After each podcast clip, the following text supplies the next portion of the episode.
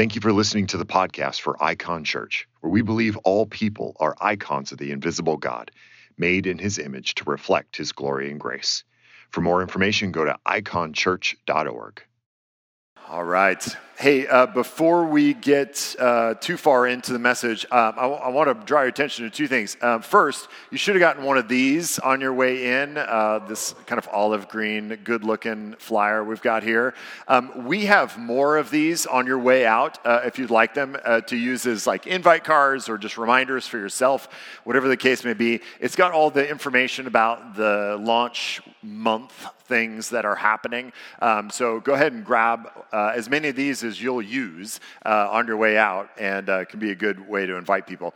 Um, I want to just highlight two things that are going on that are actually on this card. The first is the Labor Day party, and uh, if you don't have any plans for Labor Day, this is a great, great option. Uh, if you do have plans for Labor Day, cancel them uh, because this is going to be better. Whatever lame thing you've got scheduled uh, needs to be canceled. This is going to be fun. We're going to be right here in the parking lot on Sunday evening uh, in lieu of service. Uh, we're going to have a party, and uh, there'll be a food truck out there that we've paid for, so it'll be free tacos, music, and games, and all kinds of stuff. a movie in here for the kids at a certain point so that uh, we can hang out uh, in the parking lot. It's going to be a good time. So uh, that's the first. That's Sunday, September 1st. And then the 6th is uh, an event we're calling Intersect, which is um, something that I was part of starting uh, actually at a previous church plant in San Francisco, where we would do a couple times a year um, these kind of lecture Q&A things that we called Intersect because they represent the intersection of faith and life. And so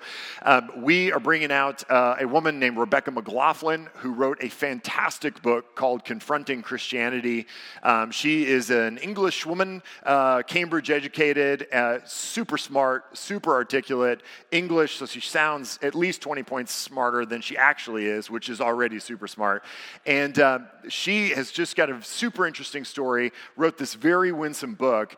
And uh, so she's going to come out and lecture. We're doing it at the Century Ballroom, which is just on the other side of the park here in the Oddfellows building, which is a great venue. Uh, just a fun, it's going to be a really fun night. So we'll do, uh, she'll lecture, we'll do some text in Q&A. It's a great event to bring uh, friends who are not believers but are interested in having some of that dialogue.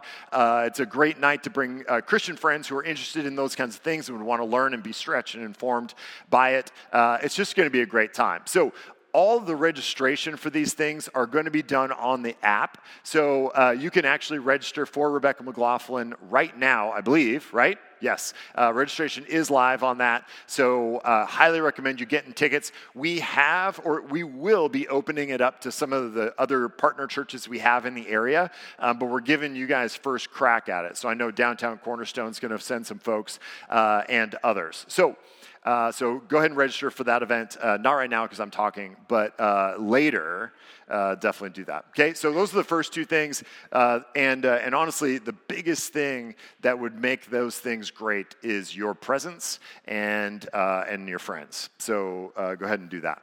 Cool? Great. Okay. Uh, we are in 1 Corinthians. We have two more weeks in 1 Corinthians. So if you'll turn to 1 Corinthians chapter 13, we are looking at the most probably the most widely quoted passage in the New Testament, or certainly one of them.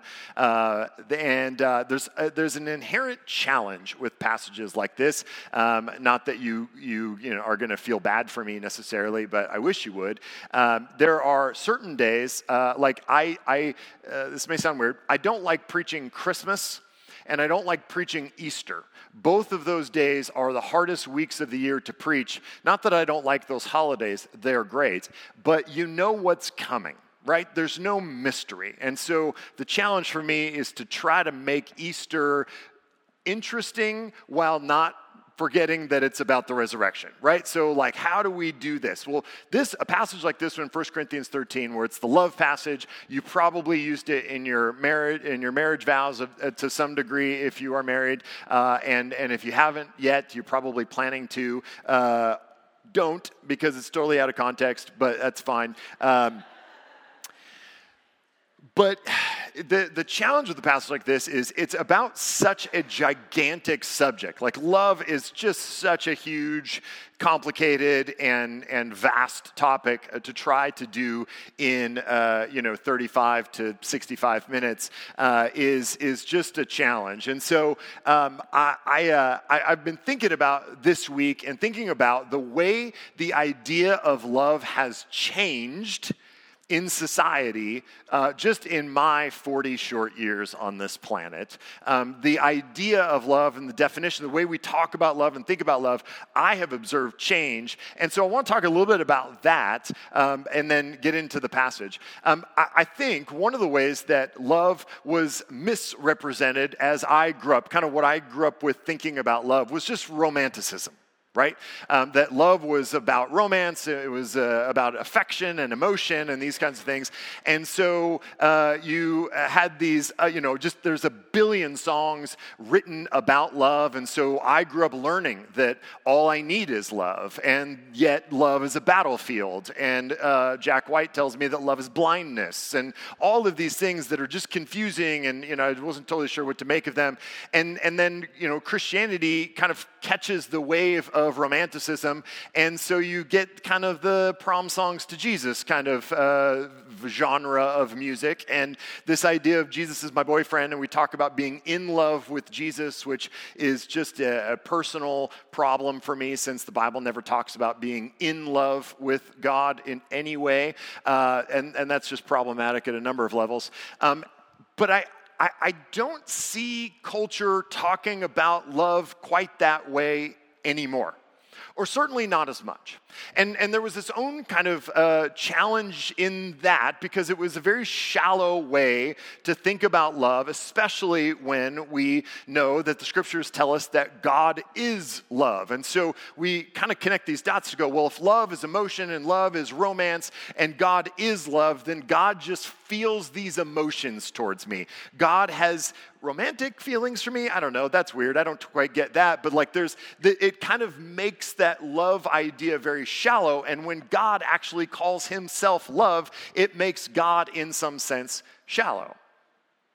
So, there's been a shift in, in my adult life from kind of uh, talking about love in this romantic sense to talking about love in a more therapeutic sense or in, in, in, love as affirmation, love as, uh, uh, as inclusion, love as uh, uh, acceptance, which is therapeutic language. And so some of these kind of memes change, and now we've heard things like uh, love wins, or my personal favorite, love is love, which just couldn't say less, honestly. In fact, there's a, there's a restaurant right next to my office, and, and I, every time I walk by, the, they've got this little tagline, and it just infuriates me every time I see it. And so I've been waiting for a chance to mock it in a sermon, like Jesus would. It says, it says this The beauty of love is the bounty of food what does that even mean? Like, that is just completely pointless and, and nonsensical. The beauty of love is the bounty of food. That's just stupid. Now, now you share my angst. Every time you see that restaurant, you too will hate it. Um, so the, even though the conversation has changed from romanticism to kind of therapeutic language, the problem remains the same. That either one of those conceptions of love is inherently shallow, it's conditional, it's behavioral, and at the end of the day, not biblical. And so when, when love is such a massive theme in the scripture, is not just the thing that God calls himself, but is, as we'll see, really the kind of primary organizing principle of the scriptures and perhaps of the universe.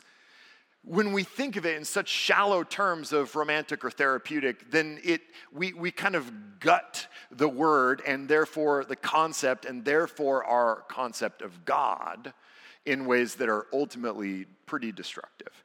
So, this passage is kind of an interesting detour um, for Paul. So, if we've tracked kind of his argument, this letter that he wrote to the Corinthians was written to the super dysfunctional church, and he's correcting them in a number of ways, trying to bring them back to the gospel on a number of different issues of um, divisiveness around their preference for certain preachers over another, uh, divisiveness over marriage and sexuality and promiscuity, divisiveness in just a, a million different ways ways. And in these last couple of sections, he's actually been talking about worship in the church. So we've talked about uh, the Lord's Supper, we've talked about actual worship itself, we talked about spiritual gifts. And this little detour that Paul takes is essentially him saying, listen, you've messed up community, you've messed up preaching, you've messed up sexuality, you've messed up marriage, you've messed up communion, and now you've even messed up spiritual gifts. And he, so he, instead of like just continuing through from 13 or from 12 to 14, he stops and talks about what has to be the primary orienting principle of all of this stuff that in fact solves all the problems that they've been dealing with. So, in, in a very real sense, 1 Corinthians 13 is the hinge passage for the whole book. And so it's interesting that he doesn't get there until the third to last chapter, but it really is the lens through which we're supposed to see the rest of it. So let's jump in. 1 Corinthians 13, verse 1. Paul says, and he's just again been talking about spiritual gifts and you know one body many parts and all that stuff he says if i speak in the tongues of men and of angels but have not love i am a noisy gong or a clanging cymbal and I, if I have prophetic powers and understand all mysteries and all knowledge, and if I have all faith so as to remove mountains, but have not love, I am nothing. If I give away all I have, and if I deliver up my body to be burned, but have not love, I gain nothing. So, Paul is, is kind of borrowing on a bunch of the topics that they've just been talking about and saying, you could have all the gifts, all these spiritual gifts. You could have amazing spiritual gifts. You could have knowledge. You could, you know, the Corinthians prided themselves on being wise and knowledgeable. We dealt with that in some of the earlier chapters. He says, you can have all the knowledge you want to. You can have an amazing amount of faith, so much faith and prophetic power that you can move mountains, remove, actually remove mountains, not even just move them, but like make them disappear. And, and some of this is, he, he's, he's kind of exaggerating to make his points here. He says, listen, there's literally, you, I could give up my body to be burned, but if at the root of it, I do all these awesome things, but don't have love, then I will, then, then they gain me nothing. And he says, in fact, I would be nothing. So why is that the case? How, how can Paul say that these amazing things that would no doubt benefit so many great people, if they aren't motivated by love, um, would be essentially nothing? Well, because love is the fundamental animating principle of the universe. It has been from the very beginning. In love, God created all things. In love, He walked in the garden with Adam and Eve. In love, He forgave their disobedience and didn't sever relationship with them. In love, He provided the law and the prophets. In love, He predestined us for adoption. In love, He sent His Son to die for us. In love, He draws us to Himself. In love, he will return and set things back to rights again. And, and what does Jesus tell us are the two most important commandments, the two greatest commandments? What does Jesus say? Love the Lord your God with all your heart, mind, soul, and strength. And the second is like it love your neighbor as yourself. This is a, a, reflection of God's nature, that God has existed for all time in perfect, loving community, and therefore made us as a reflection of Himself, made for perfect, loving community. And this is what He made us for and what He calls us to. And so when he sees these all these amazing things that he has given us the ability to do to have this wisdom and have this knowledge and have these prophetic powers and whatever else, all of the things that he has given us to do, but devoid of the primary thing that matters to him most and is the fullest expression of his being, he goes, listen, you you, you missed the whole point. You've got all these kind of secondary and tertiary things, but you have missed the primary point. And this is um, something that I, I think is interesting because it is what separates Christianity from all other faiths and philosophies that no other faith and philosophy tells us that God primarily desires, that God's primary desire for us is to have relationship with us. That every other faith and philosophy sets in motion a, a path or a way of being or a, a mode of living, and God stands back and says, I've shown you the path, now come to me. And God kind of waits at the top of the mountain or at the end of life, saying, If you are good enough, if you do it well enough, if you follow my rules enough, then I will be there waiting for you. And it's Christianity and only Christianity that says, No, God, God says, No, I, am not going to sit and wait for you. I'm going to come to you because I want to be with you. My, the, the greatest thing is not that you would live rightly and obey perfectly so that then I am your reward at the end. I am your reward at the beginning and will walk with you through all of life, all of the hardships, all of the failures, all of the successes. I'm there because what I want most is not your obedience. What I want most is not your perfection. What I want most is you. And so we can do all of the amazing things and do all the moral things, but if we have not love, which is the kind of the foundation of our relationship with God, then God goes, You're missing, you're missing the big E on the eye chart. You're missing the point. And that's a, a, a, significant piece of our discipleship that Paul looks at the Corinthians and says, You're, you're just missing.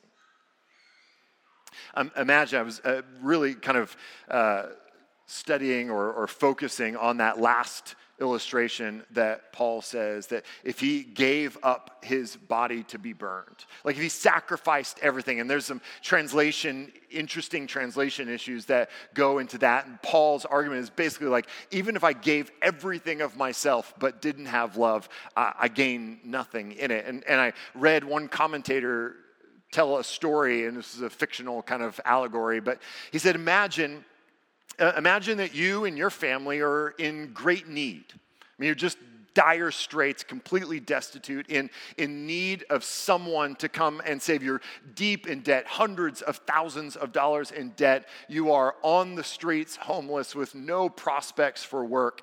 And, and some wealthy family comes to you and says, Hey, I will provide for all of your needs, I will pay off all your debts. I will buy you a home. I will give you a job with a great salary. I will pay for all, all of the health needs that you have. I will set you up for success. But on one condition you have to know and you have to acknowledge to me that you know that I am not doing this out of love for you. Like I don't love you at all. Like I kind of I kind of hate you because I see what you've done and it's just despicable the debt and the homelessness, and it's just that's on you. Now, I'm going to solve this because I want to be in the Seattle Times. I, want people to know that I did this thing and I could use the tax break, but I, I just need you to know I don't love you. I don't care about you. You just happen to be kind of useful to me. And, and I was thinking about, like, would I take that money? If that was my situation and I was totally destitute and completely in need, and this person came to me and said, I'll take care of everything, but you have to know I hate you and I'm just doing this for fame and for a tax break, would I take the money? And the answer is yes, definitely.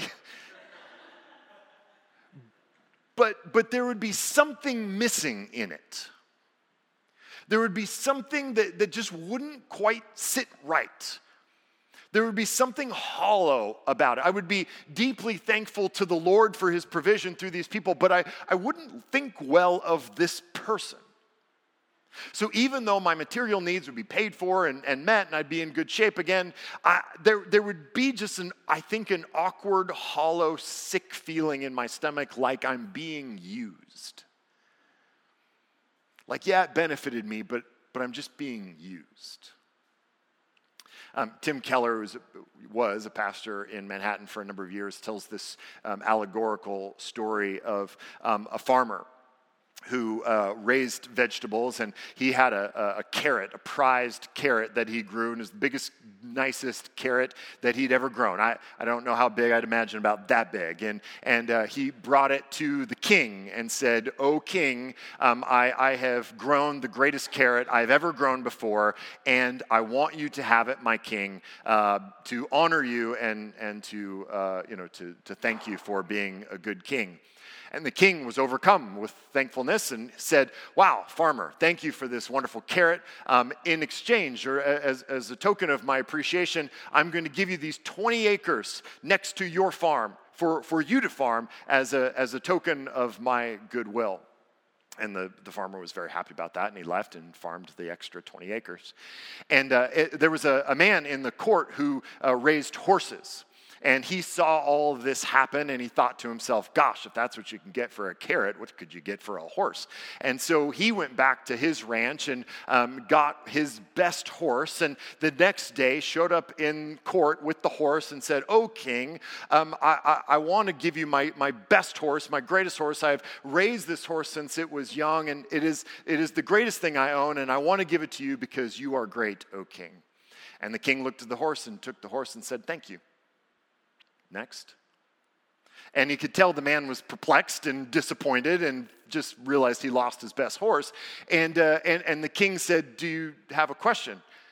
And the man said, Yeah, I mean, the guy yesterday brought in a carrot and gave you that carrot, and you gave him 20 acres to farm, and I'm giving you a horse, like this really great horse, and, and, and nothing? And he said, Here's the difference. The man yesterday gave me the carrot but you gave yourself the horse. Because you, the, the man yesterday was actually giving me something out of a place of love and admiration and honor. You gave me something in hopes that I would give you something more. And for Paul, this is the difference between doing all of the greatest things in the world and doing them out of a heart of love there's a, a massive hole in the middle of the gesture that is what gives it its actual value and meaning. He continues in verse 4. He says, Love is patient and kind. Love does not envy or boast. It is not arrogant or rude. It does not insist on its own way. It is not irritable or resentful. It does not rejoice in wrongdoing, but rejoices with the truth. Love bears all things, believes all things, hopes all things, endures all things. This, and I, and I want to reread that passage with a little bit of commentary, but this is the kind of love that God self identifies with. This is the kind of love. When God says God is love through his scriptures, when he describes himself as love embodied, this is what he has in mind. Not some romantic idea of emotions and Twitter pated, and not some kind of therapeutic idea of acceptance and inclusion, but this, this vision of real, deep, divine love. And so he says, love is patient. It understands that people don't change quickly, that you can rarely ask someone to take more than one step at a time, that as C.S. Lewis said, you have to begin where you are.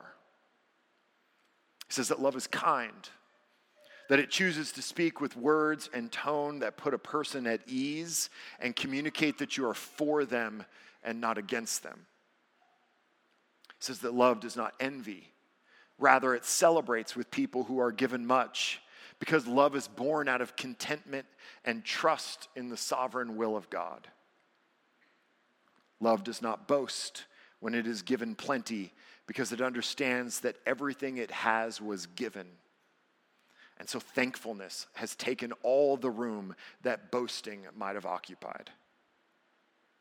He says, Love isn't arrogant or rude. It doesn't insist on its own way. It is not irritable or resentful. Why? Because love is rooted in the earned knowledge of its own faults. So it doesn't act as if others should be perfect. It does not rejoice in wrongdoing, but rejoices with the truth. Love will always work for the sake of the good and will uphold it even in the face of social or cultural opposition because love knows that wrong and right aren't just ethical categories, but reflections of God's very intention in creation. Love knows that wrongdoing brings suffering and that the truth brings life, no matter how awkward, uncomfortable, or unpopular that truth may be. He says, Love bears all things, believes all things, hopes all things, endures all things. Not because it is naive or Pollyanna ish, but because it refuses to submit to cynicism or give way to despair.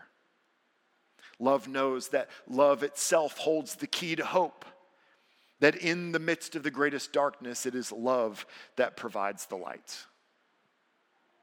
I read this passage in two ways. First, I want this so badly. I read a passage like this, and, and my, my soul, my heart says, Yes, please, may I experience that kind of love. Please, may I experience that kind of relationship with another person that's actually patient and kind, that doesn't boast or is arrogant or is never rude.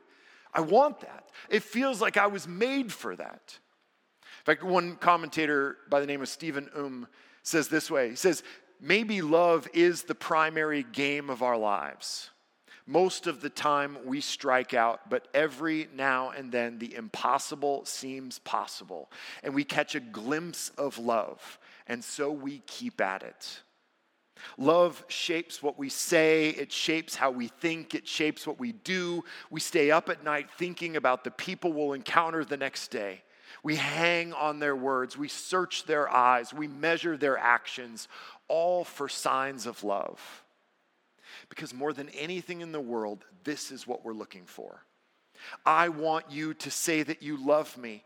And once you come to know me in all of my unacceptability, I still want you to love me. And then I want you to say that you love me again and again and again. And then I want you to prove it, to prove that you're not going anywhere, to prove that this isn't a game, but that what we share is in this life or death kind of category. It's in the until death do us part category. And then I want you to promise that it will never go away. My, my greatest fear in life is that Emily, my wife, Emily, will stop loving me. And, and not, not because she's ever given a hint that she would or uh, there's any reason that she might, but that is my greatest fear in life is to lose Emily's love. Because I so value it and I know how much I need it in my life that to lose her love to if i do anything i just i don't trust myself to not do something stupid enough to lose her love there's a there's a really um, dumb song by bruno mars and I, I, don't even remember what it's called, but it's it's uh, talks about her, uh, his girl is dancing with another man. Do you know this song? When I was your man, when I something like that. I can't even listen to it. It came up, we were driving the other day, just her and I, and it came on, and I, pre- I hit next, and, and she goes, what? I love that song. And I said, I hate that song because I am so deathly afraid that one day I will be crying myself to sleep with Bruno Mars on repeat because I didn't hold her hand, I didn't take her dancing, I didn't do whatever all the things are in the song, and I just know that I'm dumb enough to be the guy who has to listen to that song for the rest of his life. That's my first thought. That I, I want this kind of love so desperately that there's just something in me that tells me it's what I was made for. My second thought is this I could never actually pull this off. And I'm, I'm, I'm suspicious that I could ever actually experience it with another person. That somebody around me would actually be this way with me all the time. And I'm suspicious that I could ever, in fact, I'm positive that I could never actually love this way. Not consistently, right? Like it just it seems too good to be true and experience tells me that love is conditional, that love is fleeting, that love is emotive, that people say they love something and then they change and they move and they shift and I can't depend on their love. So it feels like we have two choices. One, we can redefine love the way it seems as if culture often does, redefine it in a way that seems more attainable and more realistic, but is functionally lowering the bar. Or we can seek a way to make this version of love real. Um, a woman named Barbara Fredrickson, who's a psychology professor at University of North Carolina, wrote a book called Love 2.0, in which she sets forth. Uh, a, a, it's kind of an experiment in redefining love. And, and she redefines love in this way. She says, Love is that micro moment of warmth and connection that you share with another living being. Love is an emotion, a momentary state Right now, she says, right now, at this very moment in which I am crafting this sentence, I do not love my husband. Our positivity resonance, whatever that means, our positivity resonance, after all, only lasts as long as we two are engaged with one another. The same goes for your loved ones. Unless you're cuddled up with someone reading these words aloud to him or her right now, you don't love anyone. So that's one way to go. Now, m- most of us would not affirm that this is love. We would not kind of sign on to a vision of love, even as more realistic as it may be, that so denigrates love down to a micro moment that is functionally, functionally saying love is only the thing you feel in the moment when you're actually doing something. It's behavioral and it's emotive put together, and it's micro. The moment that feeling of warmth goes away, you don't love anymore, it goes completely away. And most of us wouldn't sign up for that, but we do sign up for overly romantic or therapeutic visions of love where we just do the same shallow, hollowing out thing where we make it something so much less important than it is. This, our culture's vision of love cares nothing of the truth, nothing of health or life and it ignores every instinct that God has given us that something is deeply wrong and broken in the world and in need of fixing.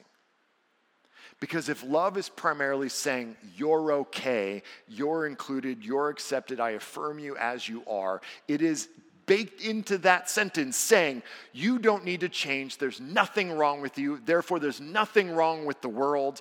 Everything's okay, which is okay to say from a position of great luxury and power and affluence and wealth, but becomes far more difficult to say to the face of someone who has endured and enduring actual suffering. Because they'd go, actually, not everything's okay. And your, uh, your vision of love crumbles away very quickly. But see, biblical love, divine love, names what is wrong and steps into that anyway. Paul says as much here in our last passage, verse 8. He says, Love never ends.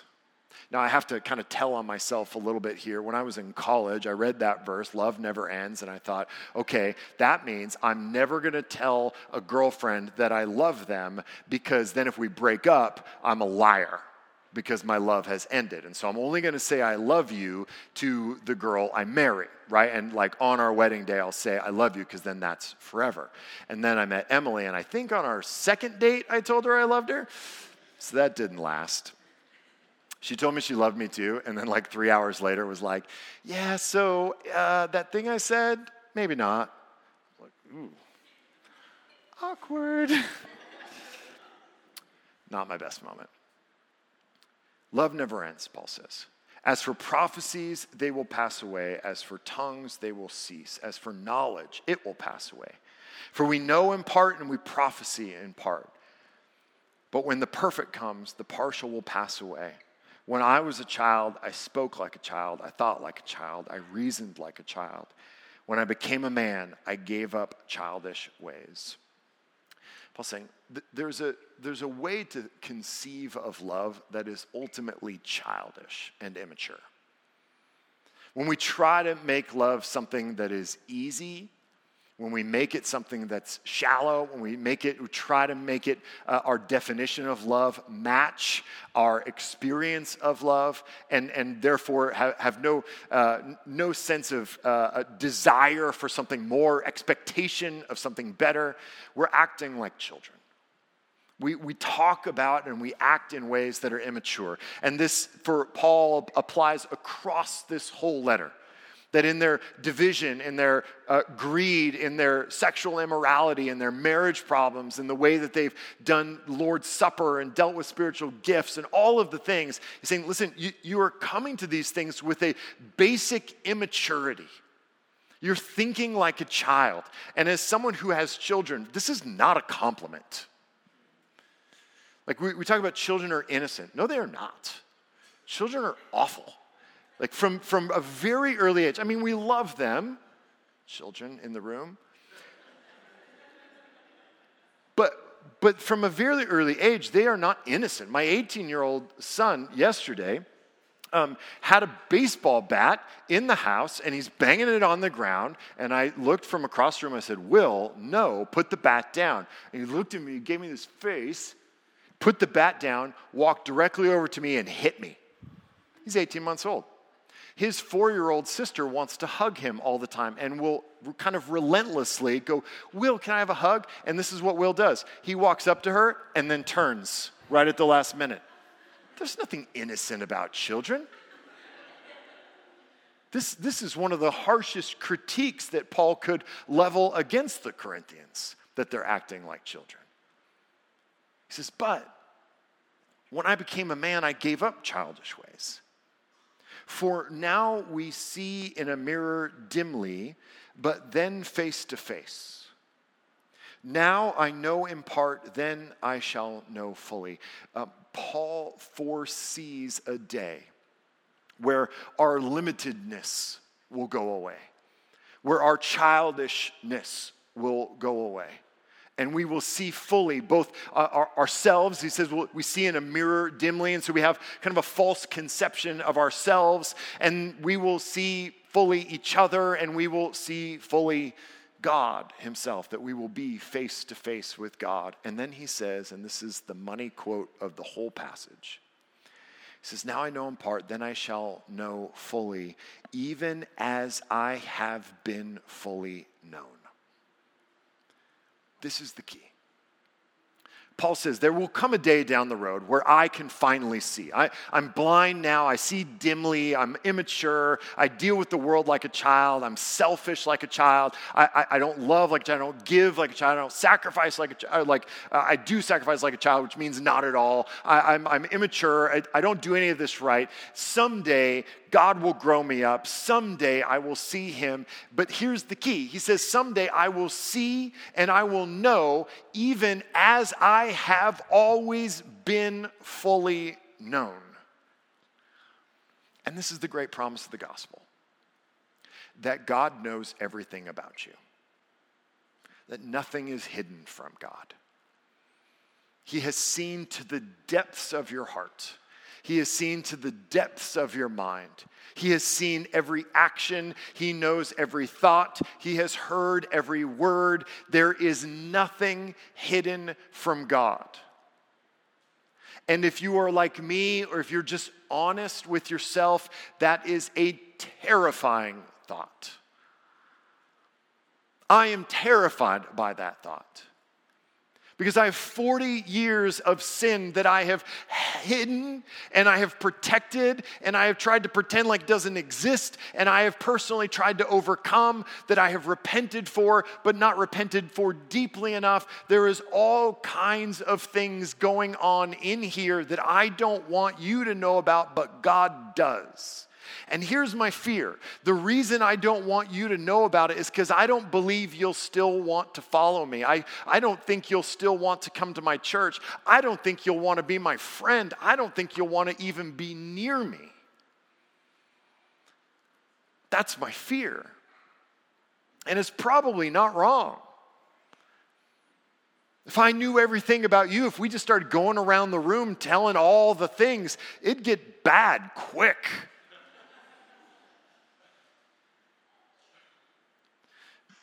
Because our love is almost always conditional. There are limits. There's always somebody, there's always something we're not willing to forget or forgive or overlook or understand. But God has fully known us our whole lives. From before we were born, He knew everything we would say, everything we would do, everything we would think. He knew it all, and He went to the cross anyway and died. That is the good news of the gospel. That is the only hope we ever have to actually walk out this biblical vision of love. The only hope we have to actually love the way we're told to love is if we first understand that we have been loved the way the Bible tells us to love that God has been patient with us. He has been kind to us. He has not envied or boasted or been arrogant or rude. God has fully embodied this vision for love for us, that we are fully known in Him. In fact, the, the song that Che uh, sang for us, It Is Well With My Soul, one of my favorite lines in any song is in this, in this song where he says, My sin Oh, the joy of this glorious thought. Like the writer takes a whole line just as an aside. He, ha- he can't even finish the thought. He has to go, Oh my gosh, this glorious thought. I can't, I have to put my feelings about this thought into the song. My sin, oh, the joy of this glorious thought. My sin, not in part, but the whole, is nailed to the cross, and I bear it no more. Praise the Lord, praise the Lord, oh my soul that all of it has been paid for. That God's love has been poured out for us on the cross, and these, these shallow understandings of love actually negate the cross. They have no room for the cross. These therapeutic and romantic visions of love have no room for the cross because the cross does two things at the same time it names the ugliness as ugliness and at the very same moment demonstrates love. And whatever kind of love can't name ugliness is a shallow, hollow, conditional love. It's a love that can only exist in the absence of ugliness or, or, or, or, or in the obscurity of ugliness or in pretending that ugliness isn't ugliness and naming it something good. And that's the only way that kind of love can exist. And in so doing, pushes aside the greatest demonstration of love the world has ever known. See, all of the ways we mess up love and we make love about affirmation or we use love for manipulation or we are seeking inclusion or acceptance or um, emotion or whatever it is, all of it is rooted in desire to get something that we have already been offered in God's love. And so it is when we understand what we have already been given and that we rest in that and fully embrace our fully knownness and at the same time fully lovedness that we can then not need anything from the people around us and just love them patiently and kindly. This is the offer of the gospel. This is the call of the Christian to embody the kind of love we have already received. Let's pray. Jesus, we are deeply thankful for the example that you have given us of what love is, but that your example is secondary to the power that was poured out on the cross. That the example would just be, it would be mockery without the power of the cross. And so it is the great love that flows from your wounded side that empowers us to be able to receive and give love. God, I pray that you would give us a profound sense of your love for us so that we wouldn't go around needing and hunting for affirmation from other people and other things, that we would be fully secure in your love and able to give ourselves away freely and fully as an expression of your love and grace for your world. In Christ's name we pray. Amen. Okay, we'll uh, take a couple of questions here. Um, first one is this What is a kind and truthful way to deal with the cultural proclamation that true love wouldn't exclude or tell anyone they are wrong? How do we accept and love others well and hold on to the truth of the Bible?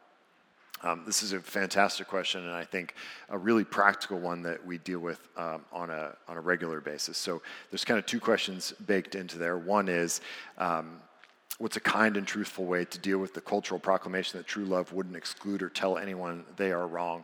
Um, I'll start by saying this. One is, um, kind and truthful are not opposite ends of the spectrum right? Um, kind and truthful are, are not mutually exclu- exclusive, right? We can do those together. And um, kindness oftentimes can be read as simply like smiling when you tell the truth and, and doing this. I, I have uh, had coaching with this, uh, how to do this face coaching, I call it, uh, to how to not look angry when you say nice things. Um, people, it's funny how you go, when, when you tell people you love them, but you do it like this, they don't read that as love, uh, oddly. And so, um, one of the things that we, we can do is just honestly, like, be really aware of our posture and aware of our faces and aware, aware of our tone of voice and aware of the, the, the kind of concern that we are communicating uh, to the people we talk to. Like, we, we shouldn't have a mode that is acceptance is nice and then truth is stern. Like, that's not at all uh, what, what needs to be. So I think we can just pay attention to our, the way we talk to people. Um, but I would also say, um, no one actually believes this right? Like, n- nobody in our culture actually believes um, that true love wouldn't exclude or tell anyone they're wrong. No, nobody actually believes that. And it doesn't take a lot of questions to get to a point where you go, okay, so we don't. We don't actually think that nothing is wrong, right? Like, there are some things that are wrong, and everyone will agree. And if they don't, then punch them in the face and go, okay, was that wrong? Right? You know, and and um, don't do that. Uh, but if you do, get video. um, so nobody actually believes that. So you know, let's not set up uh, unrealistic kinds of uh, expectations or unrealistic scenarios that people aren't actually um, experiencing. So um, I would say that we should never exclude people from community for disagreeing with us. Like that, that should never be a practice um, amongst Christians, that we wouldn't be friends with someone or we wouldn't interact with someone, uh, we wouldn't include someone in our lives uh, because they disagree with us about even the most significant issues, right? Like uh, there's just kind of nothing there that would should cause us to exclude people. Um, but I but I just don't think people actually uh, think that true love just is good with everything. Um, there are everyone has limits, and I think it's exploring where the actual differences in those limits are um, that's can be really helpful. And to ask people like, hey, um, you think these things are good and these things are not good? Why? Like, what makes you think that these things are good and these things are not good or less good even uh, like by what measurement? Like what, what, makes you think that these things are okay? Um, and, and actually kind of try and put the ball in their court and, and be curious about how they conceive of the world um, is, a, is a really helpful way to kind of build rapport as well. Um, and then how do we accept and love others well and hold on to the truth of the bible? And again like the Bible contains the, the truest and best common ground of any faith or philosophy. Because the Bible teaches that we are all made in the image of God, and that there's no amount of behavior, there's no physical, nothing, nothing. There is absolutely no category of a thing that makes me made in the image of God and someone else not made in the image of God, right? That is even historically the foundation of Western civilization's uh, advances uh, uh, uh for human rights. Like the reason why the West excels in human rights more than other cultures is because of this theological idea rooted in the Bible. Okay? So we shouldn't have a problem um, kind of treating others well, loving others well, and holding on to the truth because we believe that they're made in the image of God. And just because we disagree about something doesn't mean we wouldn't love them or wouldn't be with them in any kind of helpful way. Uh, all right, next. In the story of the man who offered the horse to the king, the man really only wanted more for himself. How do we pursue God's love without it being a selfish pursuit for something better for us? In other words, how do we genuinely pursue God without a focus on the reward? This is a great question. And the truth of it is, you won't. Right? Like, let's be realistic. You won't. We will always, because we are sinful human beings, we will look for things from God. We will treat God as a vending machine. We will do the right things and perform the right process so that God gives us the Cheetos we deserve, right? Like, that is our default mode of interaction. That's, that's religion in, in, in a nutshell, right? Like, that we do the right things, put in the right amount of quarters, and then we deserve our, our Cheetos. Um, that's that we have to fight against with every fiber of our being. And, and the best way I know how to do that is, is this. Um, and, and I'm gonna I'm gonna borrow from Lewis, C.S. Lewis, uh, old Jack, uh, uh, on this one, uh, and paraphrase him, because the greatest thing that we are offered is not any blessing in this world, any opportunity that we have. The greatest thing that we have been offered is God Himself. So, any, any lesser gift, any lesser reward, anything that we uh, are going to God for is a lesser gift than God Himself. And so, as Jack said, while we are offered a holiday at the sea, we settle for making mud pies in the slum right? We are content with food and drink and sex and, and petty ambitions, while God Himself is on offer to us. And so I, I would say that the best way to keep from going to God for things is to realize that all the things God gives, even the greatest gifts of God, are less than God Himself. So if you're going to go to God selfishly, go all the way be the most self absorbed and self interested and selfish you can be, which will put you at the feet of God, because that is the most self interested place to be. Make sense? Either way, we're done.